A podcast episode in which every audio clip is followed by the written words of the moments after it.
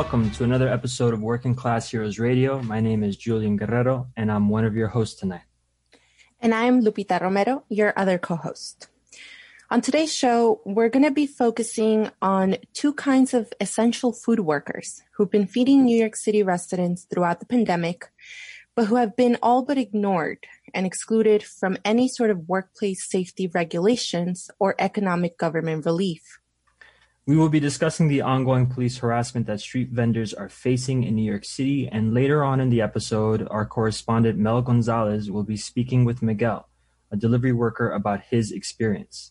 We'll also be taking callers live, so if you have any thoughts or questions about these issues, please stick around. We want to hear from you. But first, here's Khadija and Danny to give us this week's headlines.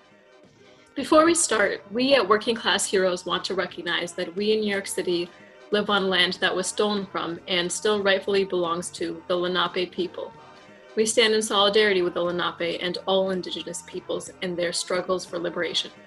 The working class of New York City is international, so we begin headlines with election news from the Southeast Asian nation of Myanmar, where the ruling National League of Democracy, or NLD, won at least 397 seats out of 476 in the nation's parliament. The party is headed by Aung San Suu Kyi, once a global symbol of the fight for democracy amidst this nation's military dictatorship, whose credibility has suffered significantly since she has been deeply complicit in the country's ongoing genocide against the Rohingya Muslims of Rakhine State. Last month, the Union Election Commission, which is not independent of the governing party, canceled the vote in battle zones where ethnic minority groups were fighting the military for autonomy. Because these areas are where criticism and unhappiness with the NLD has been the strongest, and because Rohingya Muslims were denied the right to vote, many observers have concluded that the mass disenfranchisement was a tactic to ensure the party's victory. U.S. Secretary of State Mike Pompeo said the election marked an important step in Myanmar's democratic transition but he expressed concern about the disenfranchisement of the Rohingya and called for a tabulation of votes and resolution of complaints to be undertaken in a quote transparent and credible manner. Pompeo issued this statement even as he was causing controversy in his own country by following Donald Trump's lead and refusing to acknowledge Joe Biden's victory in the U.S. election. COVID numbers are skyrocketing across the U.S. as the dreaded winter spike has arrived. On November 4th, the number of new cases in a day hit 100,000 for the first time. Eight days later, that number was at 142,000. Hospitalization numbers have also doubled in little over a month, and a growing number of regions are hitting a crisis of hospital capacity. COVID numbers in New York City are lower than in many parts of the country, but are rising quickly. The New York Times reports that the de Blasio administration considers the closing down of in person schooling to be a matter of, quote, when, not if. And on Wednesday, Governor Cuomo introduced new statewide restrictions, including closing bars, gyms, and in person dining at 10 p.m., and restricting private gatherings to 10 people. But public health activists are troubled that indoor dining remains open at all and that undocumented workers will be forced to continue working and looking for work because they are ineligible for unemployment relief. A number of community organizations are calling on Cuomo to provide a $3.5 billion fund for immigrant workers excluded from government relief programs. Finally, on Tuesday, food delivery workers marched with their bikes through East Harlem to protest the death of Ernesto Guzman, a pizza delivery worker killed on November 1st in a hit and run by an SUV driver on the corner of 97th and 2nd Avenue, while Guzman was in a protected bike lane. The march went to the 23rd precinct to protest the lack of police action in finding the driver. The family's asking just one, just one thing. We just want to watch the videos we just want you guys to release them to the families, and we get up. no. Why is that? Uh, even after that, you guys found the vehicle, but didn't even have the audacity to tell the families, hey, we found the vehicle, but we didn't find the criminal. Now, why is that? And then third of all, why haven't you found the criminal? It's been more than a week, and we haven't gotten answers. Police are quick to send 10, 15, 20 patrols when a liquor store is robbed, when a $20 bottle of alcohol is robbed. But when we are killed, when they catch the car, they have the car, They are unable to identify the killer. They, are, they were unable to tell the family that they found the car. A month before Guzman was killed, delivery worker Victorio Hilario Guzman was killed in a hit and run in the Bronx while delivering for DoorDash. That driver also has not been arrested. There have been at least 20 cyclists killed on city streets this year. Last year, 29 cyclists were killed, the highest number since 1999. We'll have more on these issues later in the show with Mel's interview with delivery worker Miguel. And that's it for headlines. Now back to Lupita and Julian. Yo he sufrido tanto por tu ausencia. Desde ese día hasta hoy no soy feliz. Aunque tengo tranquila mi conciencia, sé que pude haber yo hecho más por ti. Obscura soledad estoy viviendo, la misma soledad. That was Amor Eterno by Santa Cecilia. You're listening to Working Class Heroes Radio on WBAI 99.5 FM and also streaming on WBAI.org. Today, November 14th, is International Street Vendors Day, so it's not too late to go out and support your local street vendor. New York City has something like 20,000 street vendors operating across the five boroughs, but they don't feel like they're getting the respect nor the support that they deserve. On Thursday, November 12th, 200 street vendors and their supporters rallied in Brooklyn and march across the Brooklyn Bridge before stopping at 1 Center Street in Lower Manhattan. Here's a clip from the rally. Buenas tardes a todos aquí presentes. Mi nombre es Julia Urdiales. Vivo en Brooklyn. Good afternoon, everyone. Thank you for coming. My name is Julia Urdiales, and I live in Brooklyn. Soy miembro de la junta directiva del, del Comité de Vendedores Ambulantes. I'm a member of the leadership board of the Street Vendor Project. Ya llevo 18 años trabajando en la calle. Vendo en downtown Brooklyn, vendo helados. I've been a street vendor in downtown Brooklyn for 18 years. Durante este tiempo que he trabajado en la calle, he sido perseguida constantemente por los inspectores de salud y la policía. During the last eight years as a street vendor, I have been chased and harassed by both health department officials and the police. Me han quitado muchos carritos, me han dado tickets, he pagado muchos tickets de mil dólares. They've taken my merchandise, they've taken my carts, and they've fined me thousands and thousands of dollars. por no tener un permiso, porque ellos me preguntan del permiso y no tengo permiso, entonces me siempre me están dando tickets y me han quitado como unos cinco carros. So simply for not having a permit, I'm harassed. I have my merchandise taken away. I have ticket upon ticket given to me, and simply for not being able to work with a permit. Por eso les ruego, les, les suplico, les imploro, señores concejales, por favor, quiten el límite de permisos, den unos permisos a todos para poder trabajar dignamente en la calle y poder llevar el sustento diario a nuestros hijos. Por favor. All right, and this is why I'm begging the City Council to please pass Intro 1116 and help create more permits for street vendors. All we're trying to do is work in a dignified way in the streets to bring food back to our families. We're asking the City Council to pass Intro 1116 to help us realize that. Vendors have been waiting for so long and heard so many promises, especially from the mayor, who said over and over in several town halls, we are working on a legislation. And I called him. He said, we are working on a legislation with the city council, and that should pass in the next couple of months. He said that back in 2016, in 2017, and 2018. Until now, we are in November 2020. We haven't heard another word or seen anything.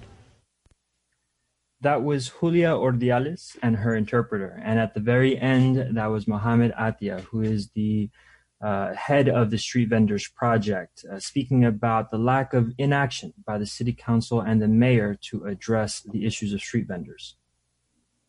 Yeah, no, and and one of the things to highlight because I was at the rally, um, the day that it happened. And among the speakers, uh, which were a lot of elected officials, was Jumaane Williams, Catalina Cruz from Queens, um, as well as others. And one of the things that they highlighted throughout this rally is that this bill has been sitting basically on the desk of city council for four years now. And the only thing that is needed at this point is for de Blasio to call a vote on this bill. And so I think that it's something that should be happening, especially during this pandemic when street vendors are dealing with so much out in the streets and risking their lives and risking exposure while they're doing their work. Um, but for some context, for folks who don't know much about street vending in New York City, uh, most people in New York City who want to vend any kind of product need what's called the vending permit. And according to the Street Vendor Project, in 1979, New York City Council placed a cap allowing only 853 merchandise license permits. And then in 1983, they placed a cap of 4,000 permits for food vendors. Today, there's about 20,000 street vendors operating throughout the city. And so obviously, this has created a system where majority of street vendors don't have licenses. And in order to vend, they have to risk police harassment or end up having to rent licenses from vendors who do have them, which can go up to $25,000 a year. And so just for using this permit, which costs way less uh, when you get it from the city, when you end up renting it from somebody, it can go up to $25,000. Um, and one of the things that I also want to highlight about this cap is that these caps were passed under the pressure of small business owners in New York City who essentially see street vendors as competitors and just want them out of the streets. And I think personally that this is a little hypocritical, especially now because the cap is still in place and vendors are still at risk of harassment. But we have seen as we reopen the city that small businesses are actually being allowed to take their business outside to the streets and end up using the space that they say vendors use and block and essentially stop traffic from going into their businesses. And so I think that that's something that really resonates with me and the dissonance um, between what the city is doing for street vendors or not doing versus what they're doing for small businesses. Right. Bill 1116, which is what the Street Vendors Project is calling for and what the street vendors are asking the city council to put forward um, or to, to vote on, essentially. My understanding is that they already have 29 uh, council uh, council member co-sponsors on the bill. So I think what you're saying is, is totally right, Lupita. It just feels like it has to be put up to a vote. Um, and, you know, you can't say that street vendors don't contribute to the city either. Each year they contribute – something like 293 million to the city's economy, and that generates something like 72 million in local, state, and federal taxes.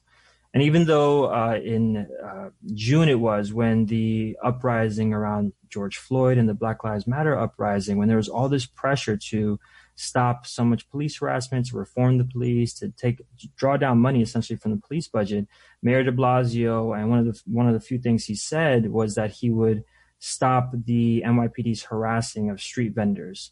But according to street vendors themselves, this is still going on to this day.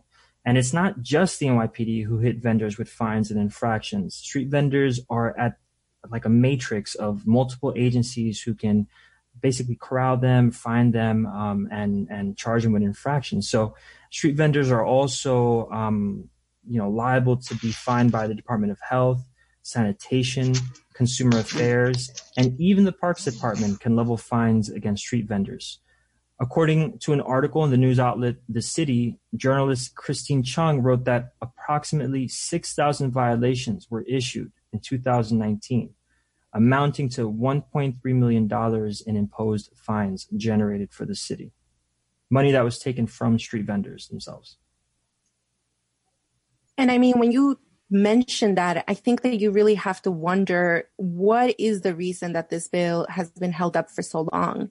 Is there a money incentive that's happening here with the amount of money that cities are, are bringing in just from these fines and, and infractions? We've seen around the country that, you know, police fines, city fines on working class people actually generate a huge amount of revenue and are one of the main reasons that cities, city administrations don't want to necessarily reform um, the way that they implement um, these infractions. And um, and I've absolutely witnessed the New York City Park Department and sanitation sort of be in cahoots with um, the police in doing this. I witnessed this in Flushing Meadows Park once uh, when a street vendor who was selling corn and other things to park goers um, ended up being approached by the Parks Department, and they wanted to not only you know ask her to leave, but wanted to confiscate her food and throw it out. And as this was happening, the a sanitation truck was passing by and the sanitation workers actually offered to throw the food out uh, on behalf of the parks department and it actually took like 10 of us who were standing around and witnessing this to essentially argue with the parks department, the sanitation department to not take the woman's food away and actually ended up having to ourselves pretend that we were taking the food because we wanted to take the food for free. Um, so that they could leave it alone. And obviously, you know, we, we gave it back to the street vendor. Um, but she did go home that day and was not able to, to finish her, her shift. And this is something that doesn't have to be happening because park goers were enjoying this service. And I think in, especially in this pandemic, we have seen that even as small businesses take their business outside during the summer, New Yorkers really liked it. And we have also seen that the city, especially through a lot of business improvement uh, plans have created plazas in many neighborhoods, neighborhoods, but actually stopped vendors from being able to vend in those places. And so it just feels that these policies are extremely harsh, um, especially in a pandemic where there's actually a lot of folks who are unemployed who've had to start vending whatever they can in order to generate some income. And this is mostly in immigrant working class neighborhoods, like the neighborhood that I grew up in, uh, Junction Boulevard, Elmhurst in Jackson Heights, where my family actually tells me that streets are getting very crowded because people who previously didn't have to vend are now having to go outside um, and and earn some sort of income in this way. And so, you know, it just feels that we are, um, and as Jumaane William mentioned at the rally, we can't ask these folks to essentially feed us throughout a pandemic and then leave them out in the cold from any sort of relief or even leave them alone in order to do what they have to do to put food on the table. Um, so, you know, I definitely hope that Mayor de Blasio moves on this and that he stops the policies of police harassment because Street Vendors Project were big supporters of his campaign based on the promises that he made. And he also ran on a campaign of police reform. And essentially none of these things have happened. Right. I mean, this is a constant issue that we see about how the city treats the immigrant community here in New York City. Now, just so folks know, and I'm sure for everyday New Yorkers, this is pretty evident in your in your everyday life, but New York City has 3.4 million foreign-born residents. That's a huge number. I mean, this is the tale of two cities that De Blasio keeps talking about all the time, and this is this is it right here. I mean, if if the immigrant communities in New York City decided tomorrow to secede from New York City, they would probably be the third or fourth largest city in this country. So it's a significant number of people who are just not getting the kind of economic relief and attention that they deserve, um, and who are not allowed to participate in the city's economy formally and have to create this whole informal market just to get by, just to get through and uh, feed their families. During the pandemic, there's been little to no relief for these folks as a result of both their their status, uh, their placement, the job that they're going after, that they're doing. And so it's just it's just a huge amount of negligence that the city feels that it feels like the city is putting to, to these communities. Now, if people want to learn more about this, you can go to streetvendor.org to check out the Street Vendors Project to see how you can support them. Uh, right now, we're going to take a quick musical break, but when we come back, Mel is going. Mel Gonzalez is going to be interviewing a delivery worker who can speak about these issues and how the informal economy sort of touches them and how it affects their their their situation. And again, we want to hear from you. So after that interview, we're going to be opening the phone lines. So stick around. This is Working Class Heroes Radio on WBAI.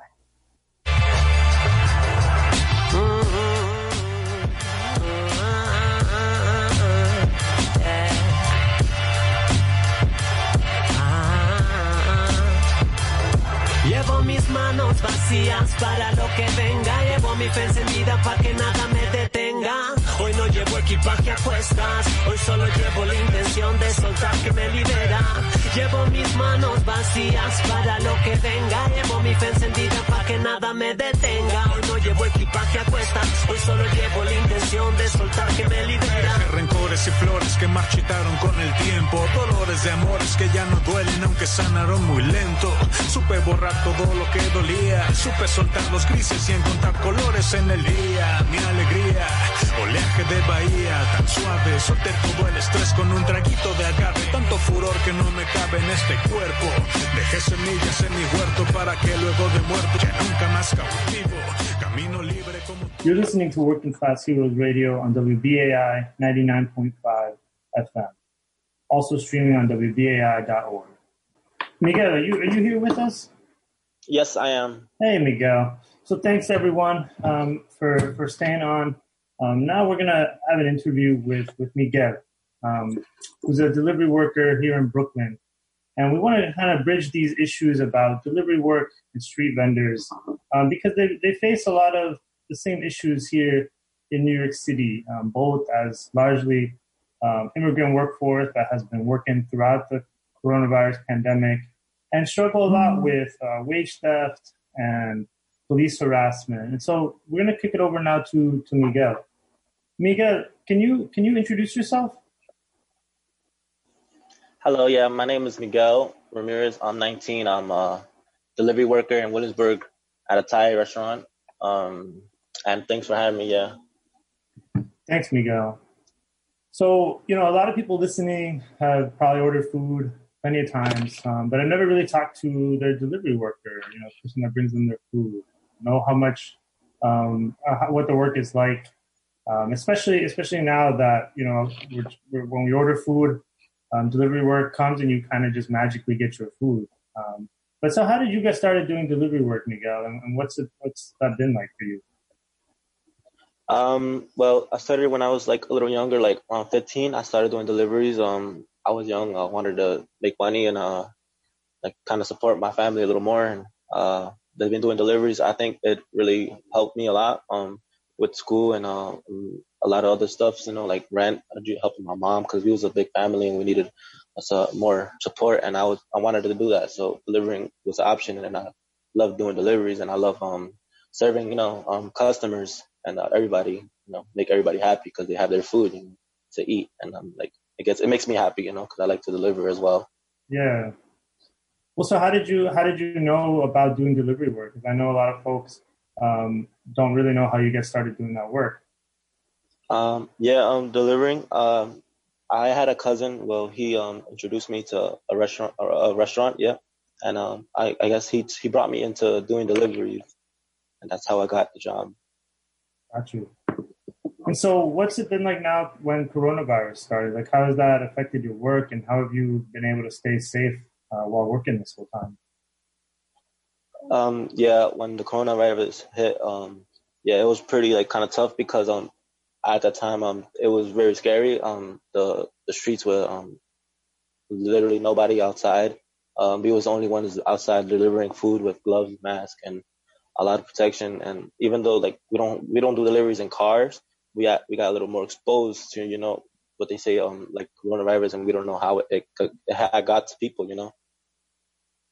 Um, so, but yeah I feel like um it really like we just had to like be um very safe, very cautious, and um always um very protective with um our face and a mask, and a nose and mouth, like everything we needed to like yeah gear up every day. We had to like make sure everything's we don't have nothing missing.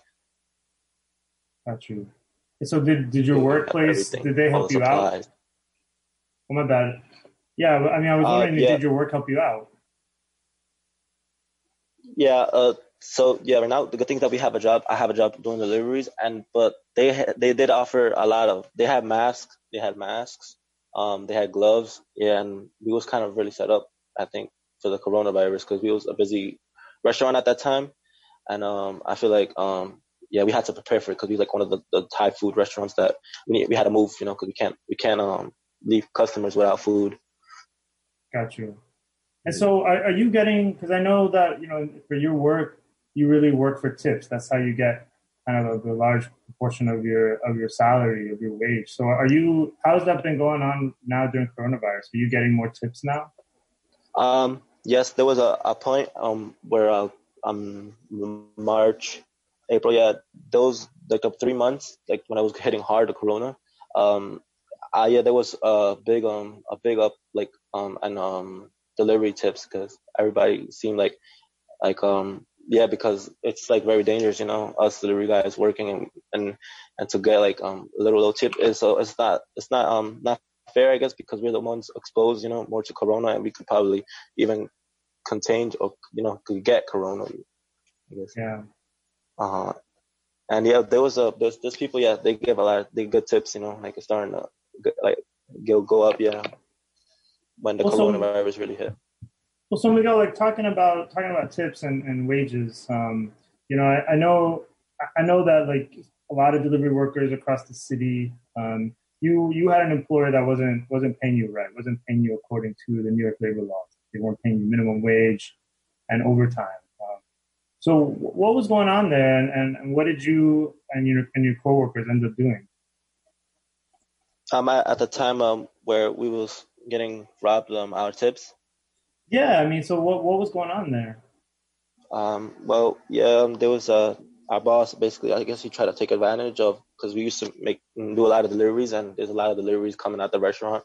Uh, so he tried to take advantage, and I think he takes like take ten percent off every day, um, and off every worker, and it's just not fair. And we decided to uh, go to um, make a road, and we decided to get action and so, what did that what did that look like? What did what did you all do? Because I you know I think a lot of people don't know how you know how do you how do you confront your boss when they're not paying you right or they're not doing they're not following the laws.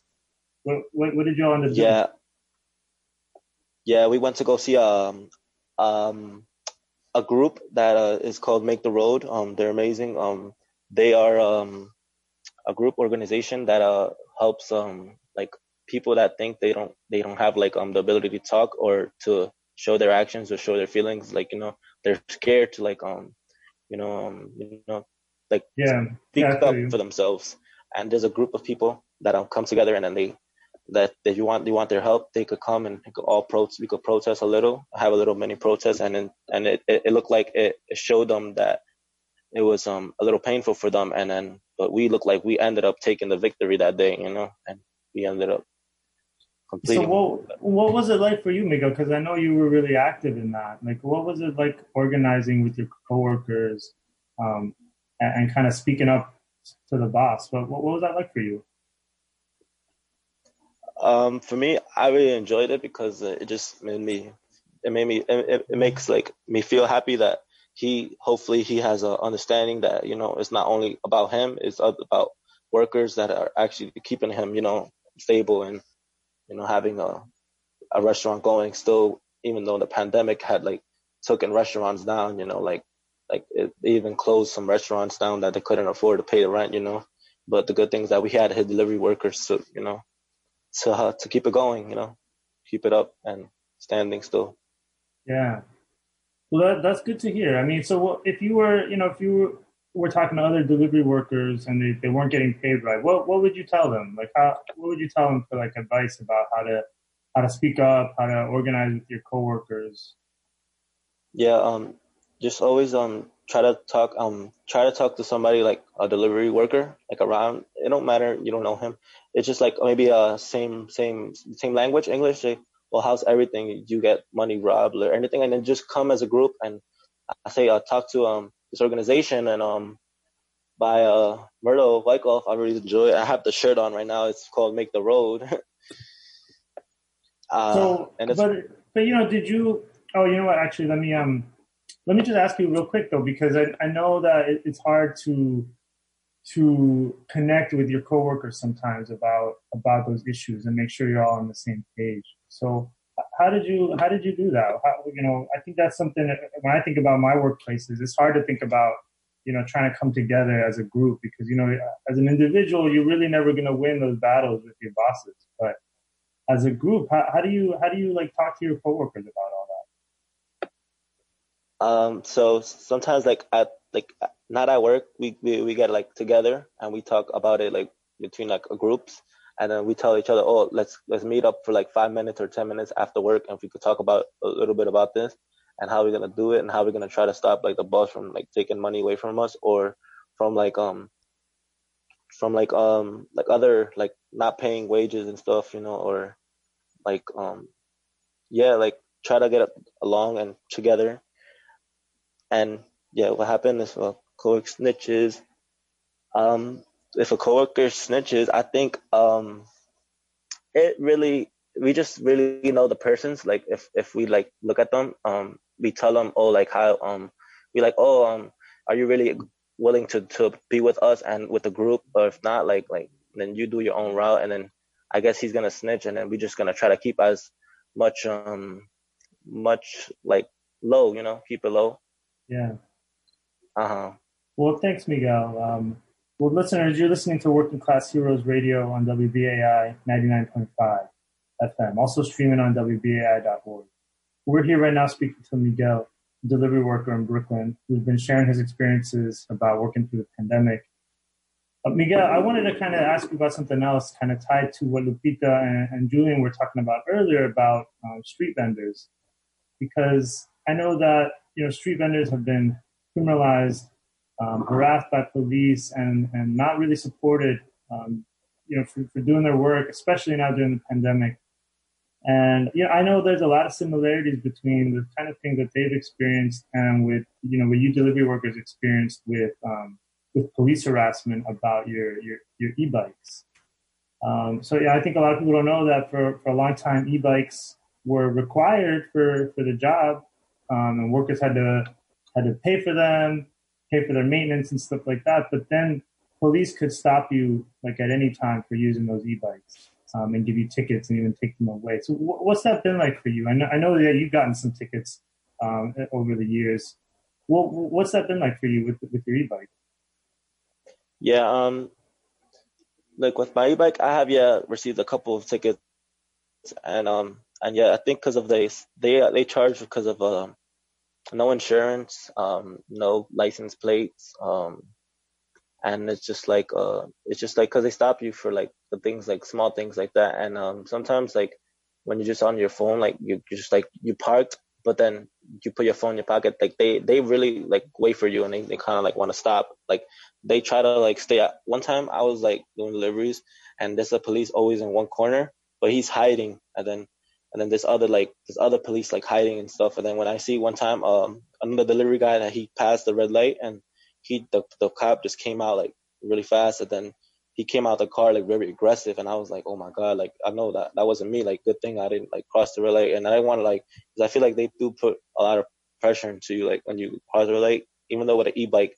And then I don't know, I just don't understand. Like it kind of does like it's um it's true you have to obviously respect the, the, the traffic and everything, you know.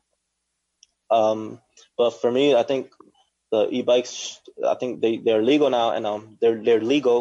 Um, and uh, I think I need to, yeah, um, I think yeah. everybody should just respect um the lights and and just like try to keep it calm with the police because the police um they don't they're not really some of them are friendly, some of them are not. Most of them are not. They give me tickets and yeah. Got you.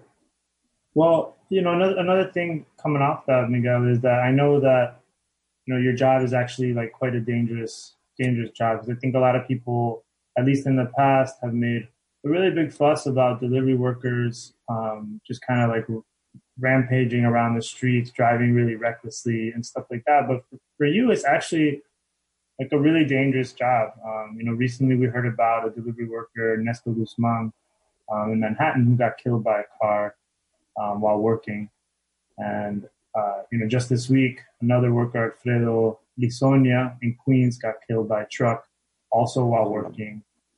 Um, and you know, folks are trying to organize around that because, at least for for Ernesto, uh, you know, the cops really haven't done what they need to do to figure out who did it and to kind of get some justice for the family.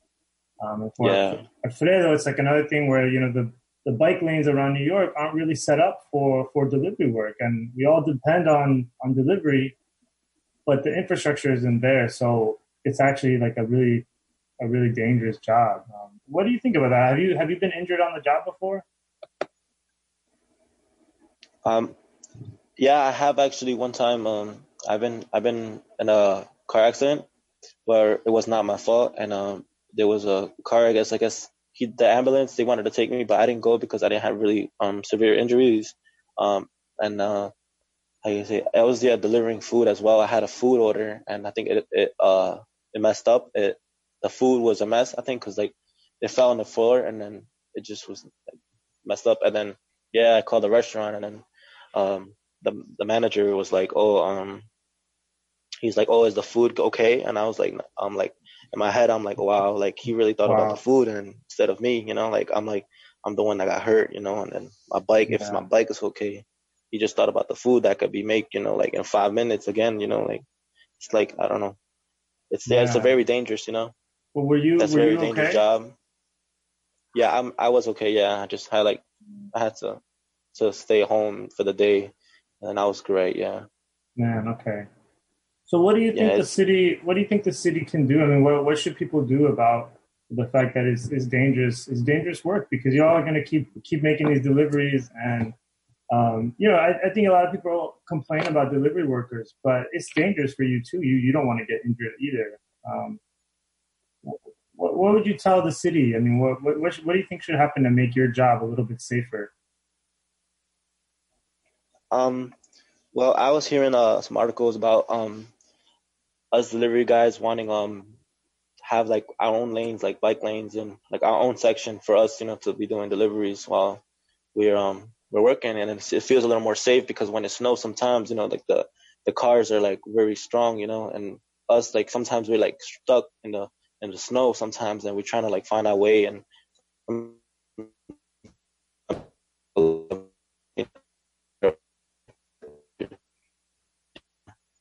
Oh my god i think you're, you're cutting out a little bit Bike lanes, people. Yeah, uh, I'm saying yeah, yeah.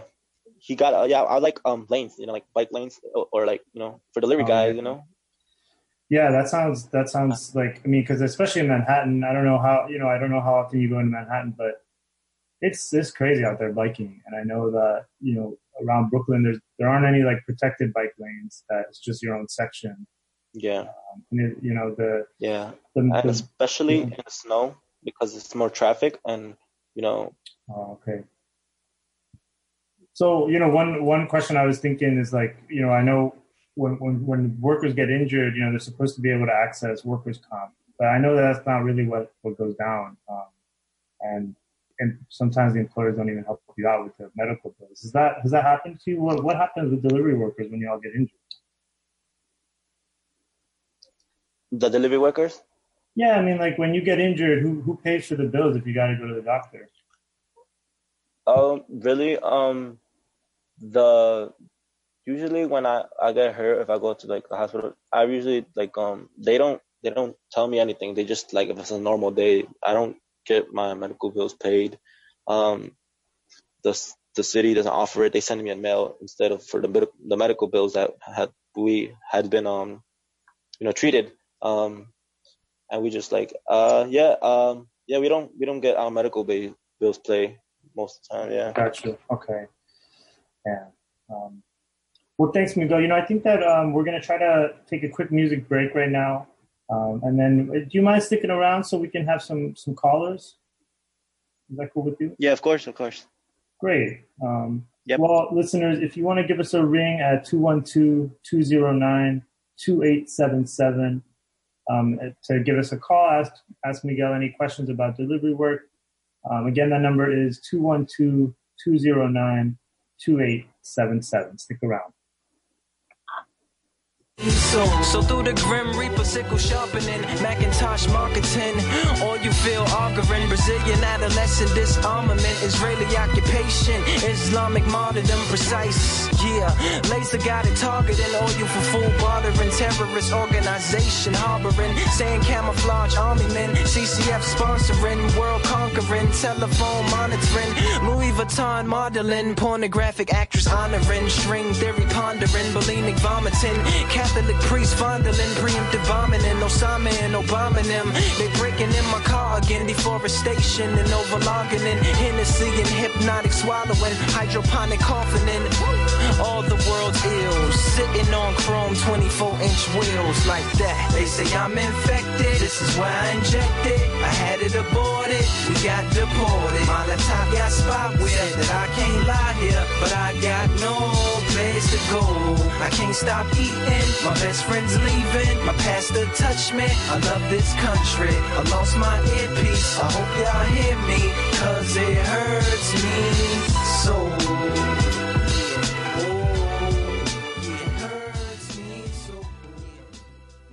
That was Hurt Me Soul by Lupe Fiasco. You're listening to Working Class Heroes Radio on WBAI 99.5, also streaming on WBAI.org. Uh, now we're going back to Miguel. Um, I think we don't have any callers yet. So Miguel, maybe we, we can just keep talking for a little bit until uh, until we do. Is that is that good with you? Yep. Perfect. Um, well, you know, I think another, one of the things I was really uh, wanted to know a little bit more about about your work is is about this the safety thing about just how how dangerous it is because I you know I think you you work for tips right like that's that's how you bring in most of the money that you make is that right? Correct. Correct. So so the the more deliveries you make, the more money. I mean, the, the more tips you're gonna get, right? Yeah, the more. Yeah. So, Correct. uh, so uh, you know, what- one of the things I, I always think is like, well, that just means that you're gonna want to go as fast as possible on the streets um, to try to get more tips, right? Or how, what's that logic for you look like? Um, yeah, yeah. Most of the times, yeah, like it's about it's competitive because whoever gets like the most deliveries or who do like try to do more deliveries, you get a little more money, and you know, competitive. Yeah, competitive pay. You have to be on the bike and a little try to try to try to be safe and fast. You know. Yeah, that seems like a really big, a really big tension. You know, it's kind of like the system is set up to make you to make you do things that are maybe more dangerous or more a little bit more dangerous than you would want to do if you if you knew you know if you knew you were just making more money and you didn't have to like stress the whole time like hey I got to make more deliveries, got to make then you could slow down and it'd be, Yeah. safer for you. You probably wouldn't you know get into as many injuries. Correct. Yeah. Agree with you. Yeah.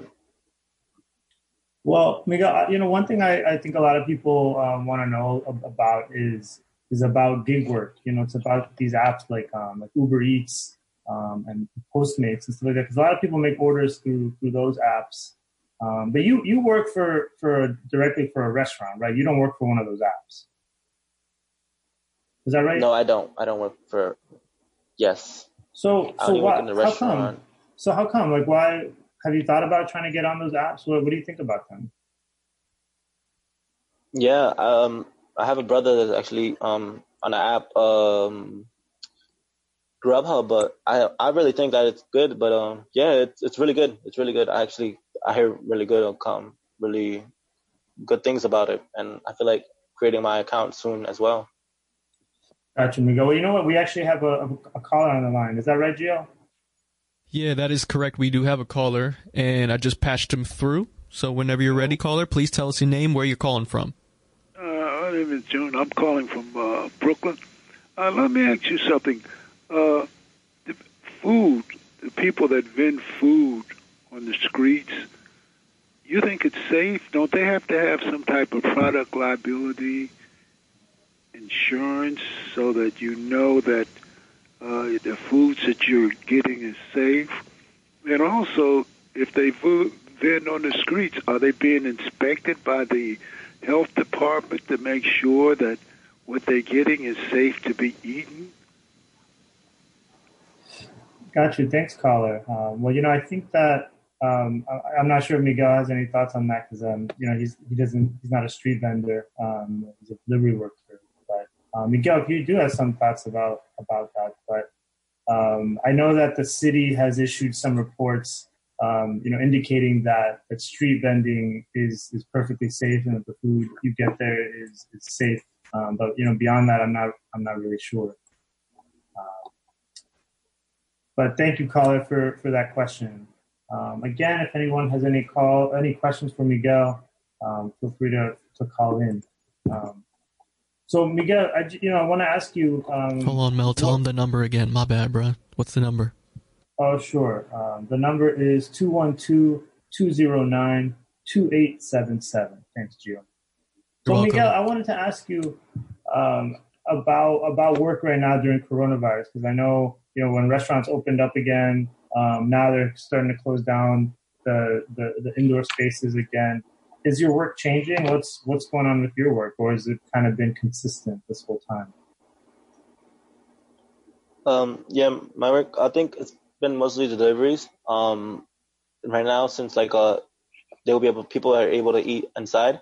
There's starting to be a little more people starting to come inside, and there's a maxi glass protecting um one table from another table. So like it's being protected and being uh six feet away apart. It's yeah, so I've been maintaining kind of pretty uh stable because they look like they take care and they're um they are um uh how you say it they are respecting the rules that the city has, you know. Gotcha. Okay. And then what about for you doing delivery work? Uh, yeah, doing delivery. Um, yeah, just precautious mask always on. Um, and yeah, mostly just mask on and gloves. Kind of, we have to, we have to do this. Yeah. Gotcha. We gotta do deliveries. Well, Miguel, you know, one for me personally, I wanted to ask you about a little bit more about like your your you know how you make money and, and your wages because um, you know I feel like if you're if you're working for tips that that probably means that you you don't really know how much you're going to be getting uh, every week. Correct. So so how do you how do you deal with that? You know, I know you're you're young. I don't know what your living situation is, but that's got to be difficult to not be able to know exactly what you're going to make. How how do you deal with that? Um, sometimes uh, you just gotta um try to work as hard as possible, try to make as much money as we can because sometimes we don't know. Like we got emergency, you know, we don't know like if another family member like might need help or like you know you just try to try to make as much money as we can or to like make as much tips as we can. Um, and yeah, try to just try to work and try it, you know. Got it. Well, thanks, Miguel. So it sounds like we got another another caller on the line. Um, Gio, if you want to put them in. Yes, sir. Hey, caller, you are currently on the air. Please tell us your name and where you are calling from. Hi, my name is Helen, and I'm calling from Washington Heights. Hey, Helen, how you doing? Um, what's your question? Yeah, so I have uh, two questions actually. I hope that's okay. Sure. Um, yeah. yeah. So the first question is, I guess I was just wondering, like, what is, especially with like the conditions right now in terms of like COVID um, and just the economic uh, challenges. Um, like, what is the like amount of tip that like you'd recommend that we all provide as like people who um, order food and stuff during this moment. Um, so that's my first question. Um, should I ask my second question too now? Sure, go for it. Yeah, and we can put them together. Great. Okay. And then my second question is because of all the conditions, um, like COVID, um, the fact that rent hasn't been canceled, and all these like um, just um, accidents, or like not accidents, but like um, deaths um, that have kind of continued with impunity um, of uh, delivery workers. Um, I guess my question is like, what is to Miguel is like, what is what is the possibility of like a strike or like what are like the conditions um, that would lead to like a, a type of strike um, in in this time? How like how realistic is that? Yeah, in his in his opinion. Well, thanks, yeah. Alan. Appreciate appreciate those questions. So Miguel, I don't know if you heard. I think the first question, you know, is about, you know, what what do you think is a good tip? Uh, what do you think you deserve? Um, and the second question is really about, um, you know, how can w- delivery workers, you know, not just in your in your workforce, in your in your restaurant, but across the whole city, what do you think about like y'all getting together and what, what would that look like for you? Do you think it's possible to, to strike if you need to? Yes, that sounds amazing. Like like all the delivery workers um seeing like uh meet up in Manhattan or where um protests are known to be taken. Um it sounds like a good plan that we should think of doing and um also delivery workers and uh tell the government all the uh things that we want and for us, you know, to be safe and be continuing delivery work, delivery, delivering food. I think that sounds amazing. It sounds like a good plan that we should all do and get a, get a, get all united, and we'll be really strong, we'll, we'll, really nice with all yeah. our delivery equipment, all of the helmets, everything, gear up, deliveries, you know, and have a group, of union that yeah will stand up and go viral because we want we want uh to show us that we that we, we needed to be taken care of too, and that we like we we love delivering food as well. You know, we love our jobs. Got you. Yeah. Well, thanks for that. What do you think about that first question about you know what what do you think is a good tip? Um, for me, uh, I really just deliver the food. Um, to be honest, at the end of my shift, I look at what what I make, and I just I just it's okay. I I I accept anything. You know, like I love like people and, and like just giving me two dollars but sometimes you know like you go a little far and i like you know you go a little too far and then it's yeah it's cold the weather's you know and sometimes you just the people need to know like how like how they are you know um, yeah. five bucks i think that's like, yeah i think that's okay yeah. I like you know, it. I guess it, I, I feel you because I think a lot of people don't know. Just you know, y'all are out here in the rain and the snow the whole winter, um, it, it's tough working. They, you know. Yeah, it depends on the weather or how far. I mean, like it doesn't really. I don't really have like and the tips. Like I guess like people are different. Every people is different, and you just never know. You just expect anything. I, I expect anything. Yeah.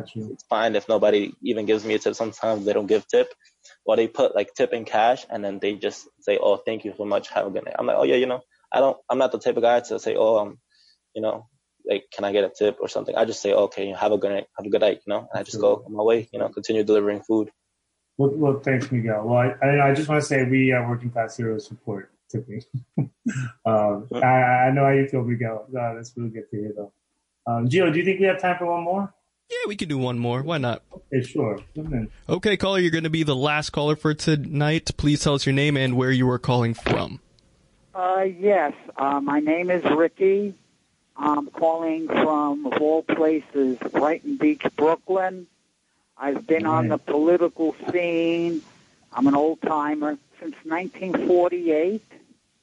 And in all the years that I was growing up and working uh, with common jobs, I also was a delivery boy for grocery stores. I worked in car wash. I worked in offset printing plant. And in all the years I was growing up, the common workers were known as working stiffs. That's how the capitalists uh, labeled the common workers like myself. We were the working stiffs. All of a sudden now, with the coronavirus, the working, common working people now become the heroes. And if they are the heroes, why are the police harassing them and giving them a hard time? Uh, I am also a candidate for, for mayor. We'll see what happens. And if I'm mayor, uh, paradise for the workers. And also if I'm mayor, absolute no metal monster cars and trucks. The metal monster cars and trucks are the worst thing. They are total, total death. They pollute the air. They kill the people. etc., etc. And that's your capitalism for you. From the working stiffs, now the people become the unsung heroes. Uh, viva el pueblo, siempre, siempre, viva el pueblo. Eso es. Hey, well, thanks so much for your comment. Muy um, buena suerte en la vida.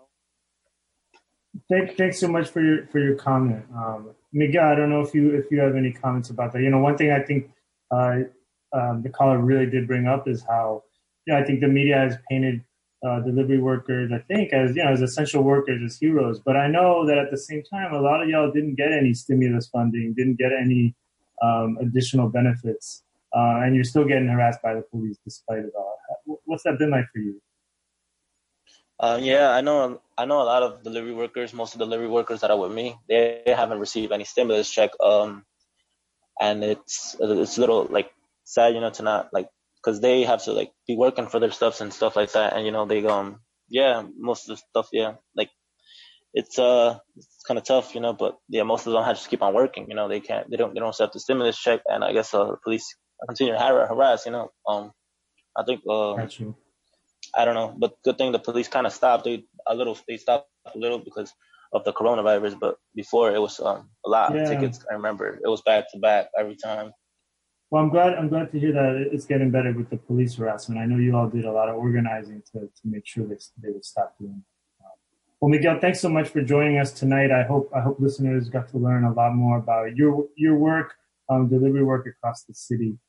Um, so, you know, I think we're out of time for today, but I just want to give a little shout out to to the rest of the team: Khadija, Danny, Heather, Julian, and uh, engineer Gio for making the show happen. Um, if you've enjoyed tonight or any of our shows in the past, we ask you to support this community station by making a small one-time donation or becoming a monthly donor at WBAI.org. We really need community radio stations such as this one to bring you working class stories. Thanks so much for listening, y'all. Good night. Solidarity.